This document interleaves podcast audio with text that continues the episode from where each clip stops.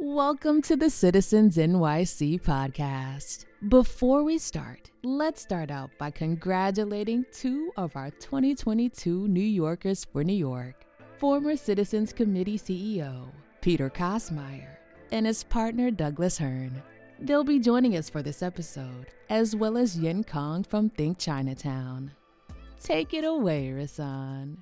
I am Dr. Rasan Harris, CEO of Citizens Committee for New York City. I am so excited to talk to Peter Kostmayer, uh, who was the CEO of Citizens Committee before I had the opportunity to take this job, his partner Doug, and also to talk to Yin. Um, so, Doug probably to go first to introduce himself, uh, and then Peter, um, and then we'll get into Yin. Sure. Um, I uh, Doug Hearn. I'm a, a, a, lawyer. I came to New York in 1999, right after I finished undergrad, and I'm originally from Ohio. And uh, coming to New York was probably the most transformative thing I ever did in my life. Like so many people, and this is one of the things I really love about New York is that it's a place that so many people come from so many different places, and whether it's a continent away or whether it's Ohio for lots of different reasons, uh, and maybe for some of the same reasons. But I, I love it here. I've lived in three different boroughs uh, over time, uh, and now Peter and I live in a neighborhood that I think we can refer to as Two Bridges, uh, although it seems to have a number of different names.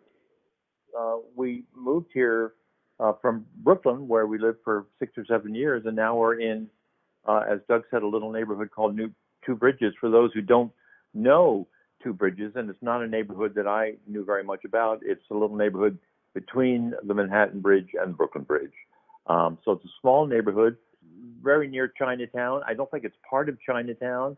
It's not really part of the Lower East Side because the Lower East Side goes from Houston on the north to, uh, I think, Canal on the south. We're a little bit below Canal Street, but uh, it really is a neighborhood that I think Doug picked out, and uh, a neighborhood we we really have come to like a lot. Although we haven't been here very long, it's I think one of the most interesting neighborhoods in New York.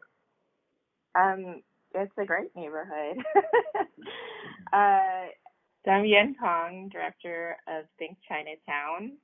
Um, trained as an architect, um, so I call myself a community-based designer.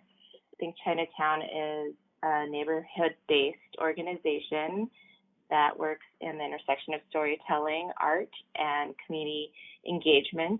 Um, a fun fact is that before we were Think Chinatown, we actually called ourselves Between Two Bridges.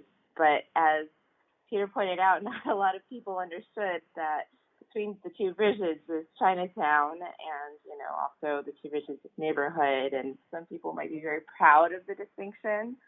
Um, but right. you'll definitely see the Chinese ballroom dancers, you know, on the streets like in front of Pier 35 in the evening. You'll see people doing Tai Chi. Like, you definitely see the community out there. And so eventually we changed our name uh, to something a little bit more obvious. Uh, it was a, a brief moment in time. It's a great mix in that area, and also you get the waterfront, you know, the urban, you know, planning history there. You kind of understand that, that there there's a different type of um, configuration of the built environment uh, along the waterfront there, and there's definitely a lot going on too with the East Coast Resiliency Plan, and um, so there's going to be a lot of changes in that neighborhood that we're all um, keeping an eye on. And some of those so changes are good, I guess, and some of those changes are not not so good. I gather, like in every neighborhood.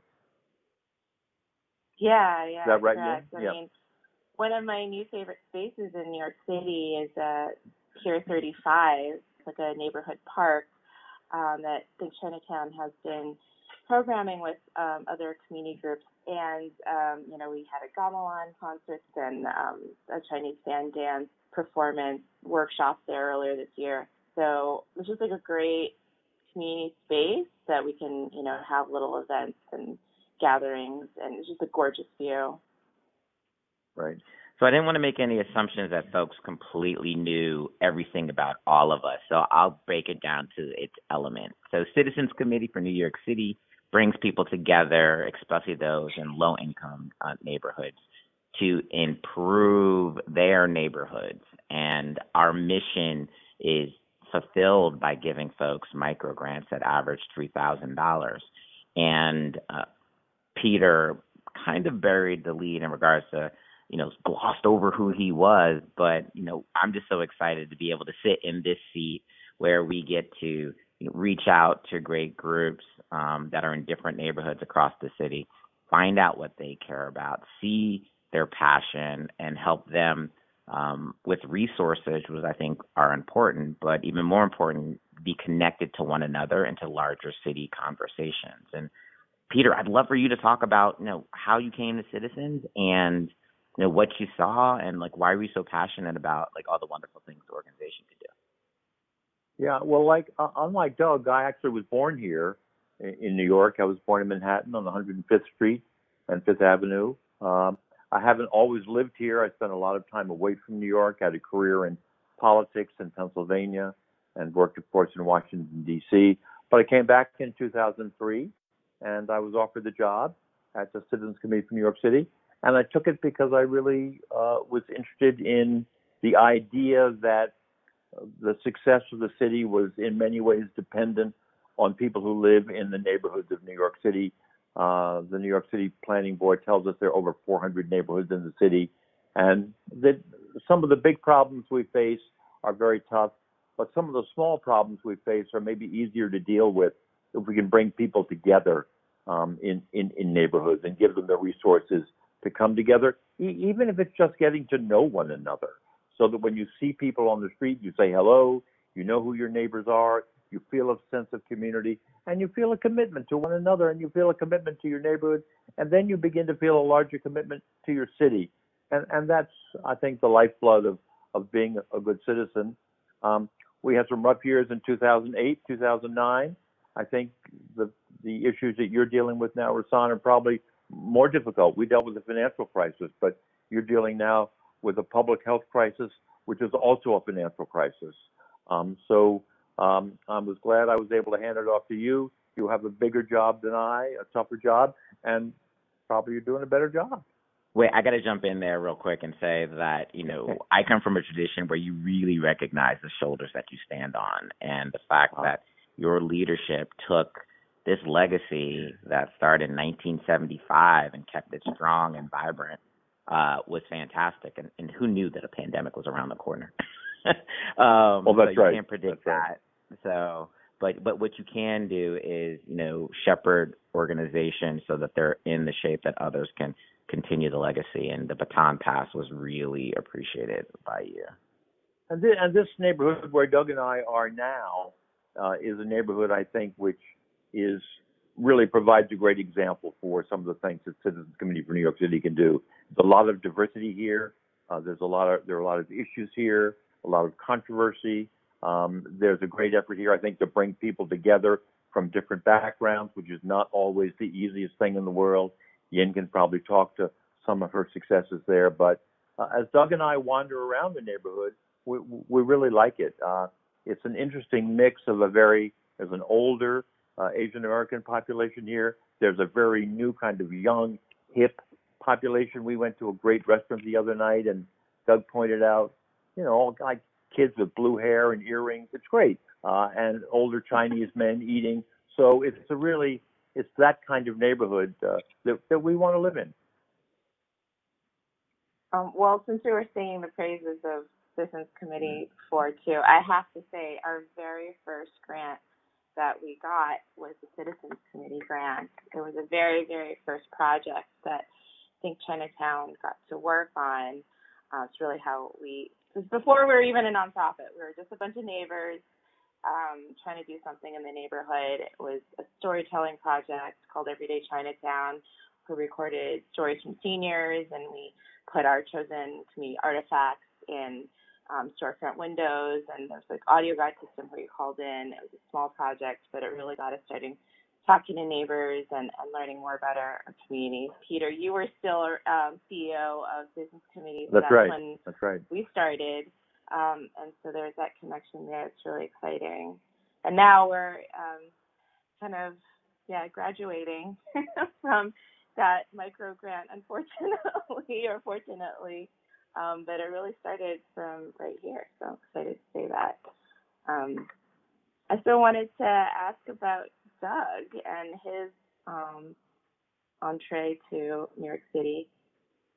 Um, I think people who come from almost anywhere else, I think a moment or many moments where you find the city overwhelming because of its sheer size and complexity, and it, it is a place that that takes some uh, takes some effort, especially when you're starting out to kind of establish a a home here. You know, like anything worth doing, uh, it is it is difficult but rewarding. And um, in this a strange way, I feel uh, almost welcomed by New York and have since I since I arrived here.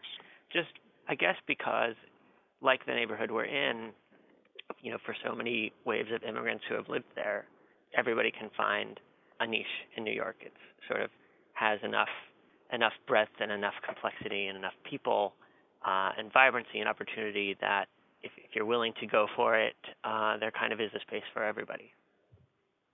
And maybe fill me in on uh, what you do, like what brought you to New York City, your work. Yes. Well, wanted to I, get out I, of Ohio. If you want to know the truth, he wanted to get out of Ohio.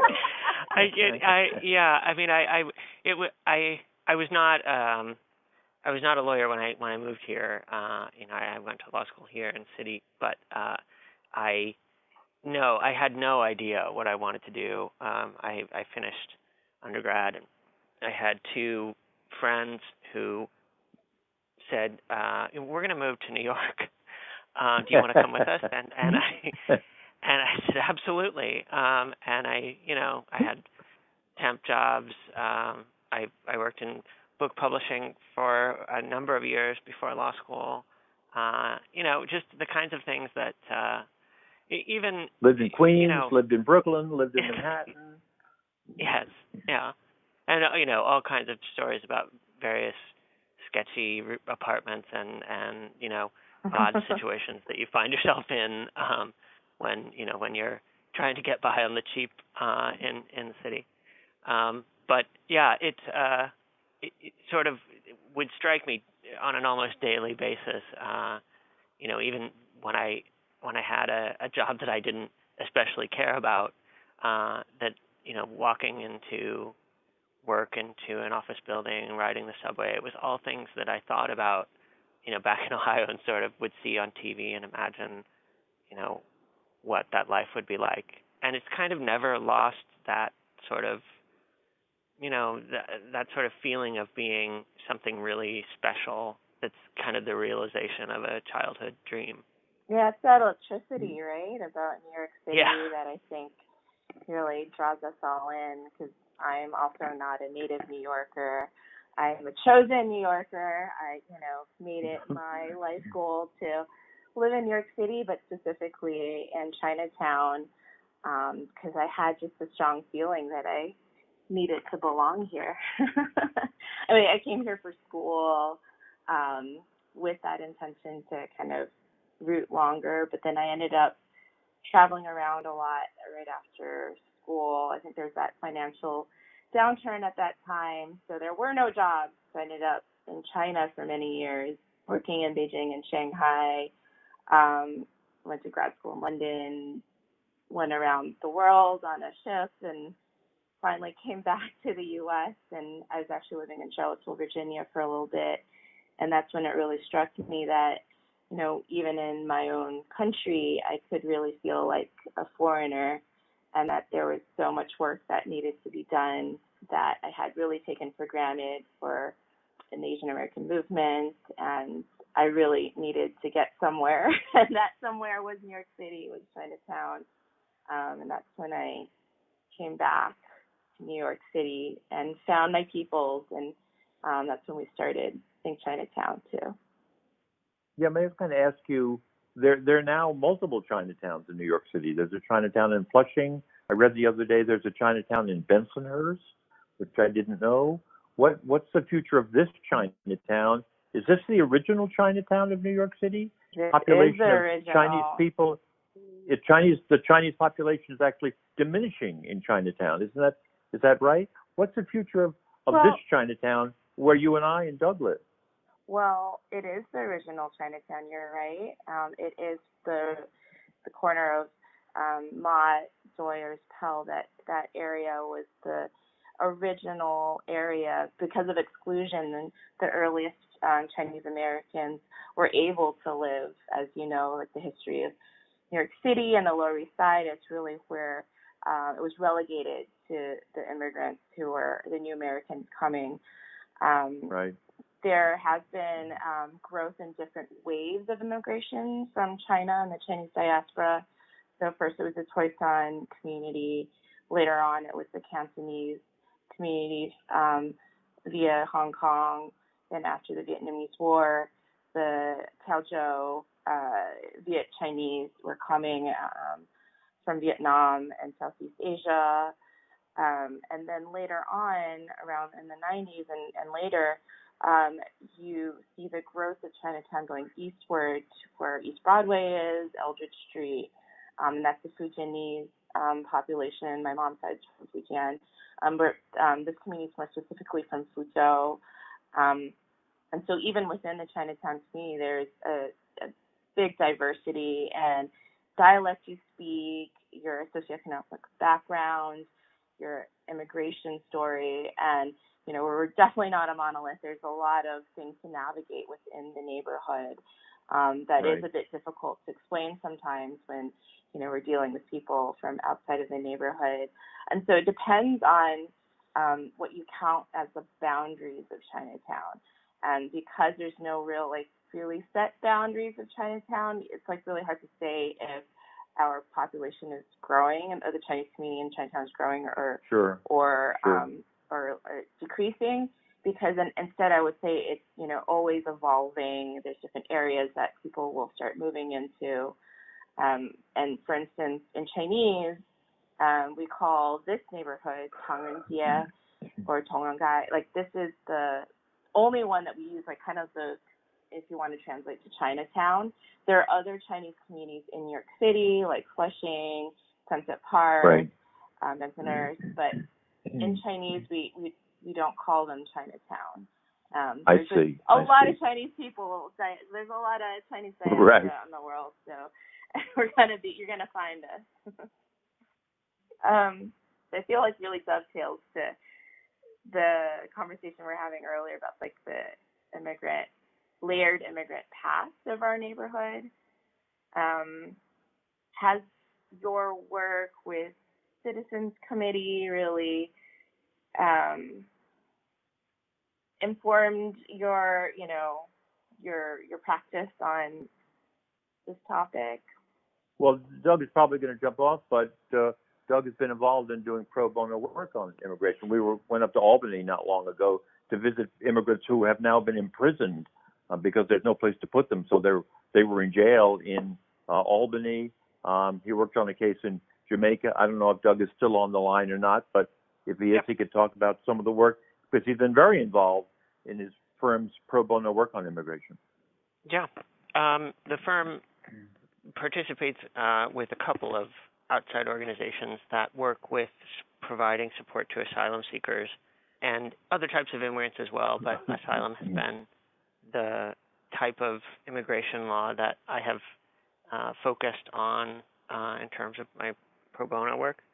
Um, and it really speaks to uh, uh, the reasons that people come here um, and how varied they are. I mean, I, there's there are people who are fleeing, you know, life-threatening situations of of many different kinds, including, um, you know, racism, religious discrimination, uh, homophobia, uh, and the U.S. law uh, it, it is meant to allow uh, people to seek asylum, uh, and I think New York is really uh, a place where so many people look for shelter um, from the the conditions that they are trying to escape.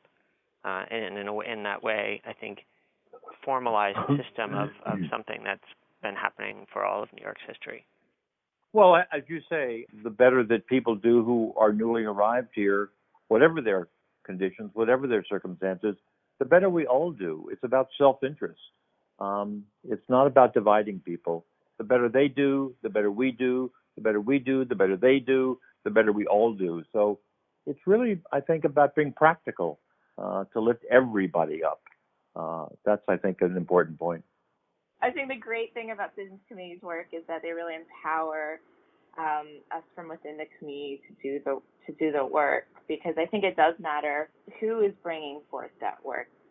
Their identity, I think we're all starting to understand a little bit better. It's like it, it does inform your work, um, whether or not you know you're conscious of it, and the way that you know we were given the opportunity to start something small and grow that um, from within the neighborhood, from within the community was really special because that's not always the approach, right? Especially in neighborhoods like ours. Um, you know, there's often you see these projects where there's like outsiders swooping in to quote unquote save us.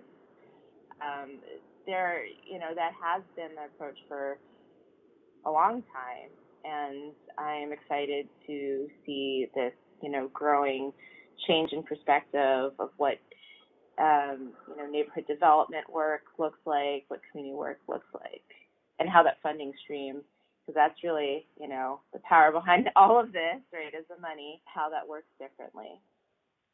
So I know that Doug has to leave soon. Um, I would love for everyone to talk about their hope for the future of New York City. And Doug, can you go first? Sure. Um, the thing I hope for uh, with New York is that it continues to be a place where uh, lots of different people's identities and uh, and goals and desires are respected, uh, and and that it continues to be a place that has space for everybody, uh, and and not not just a place that only a few people can afford to be. And I, I think that uh, there's kind of always that danger in a lot of the city, and, and in some ways it seems to be accelerating uh, now. But my hope is that New York figures it out uh, and in in the way that it, it seems always to have in the past. Yeah, I I totally agree with you, Doug. I think it's definitely having that space for everyone is so important and so unique to New York City. Uh, it's a place where you know you can have a place like Chinatown. We have new immigrants, you know, have a place where they can, you know, get their first steps, but also a place where um, the Chinese diaspora, you know, people who uh, might have been born in America but still want to be connected with their heritage and their roots can come to. Um, it's so unique.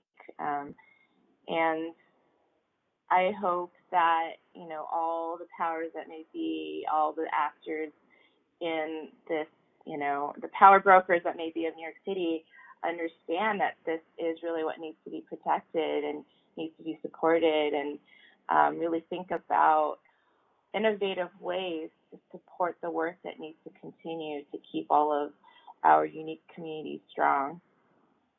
Well, I think I have two hopes. I think the first is that it remain a a, a place of tolerance, uh, racial tolerance, sexual tolerance, gender tolerance, artistic tolerance.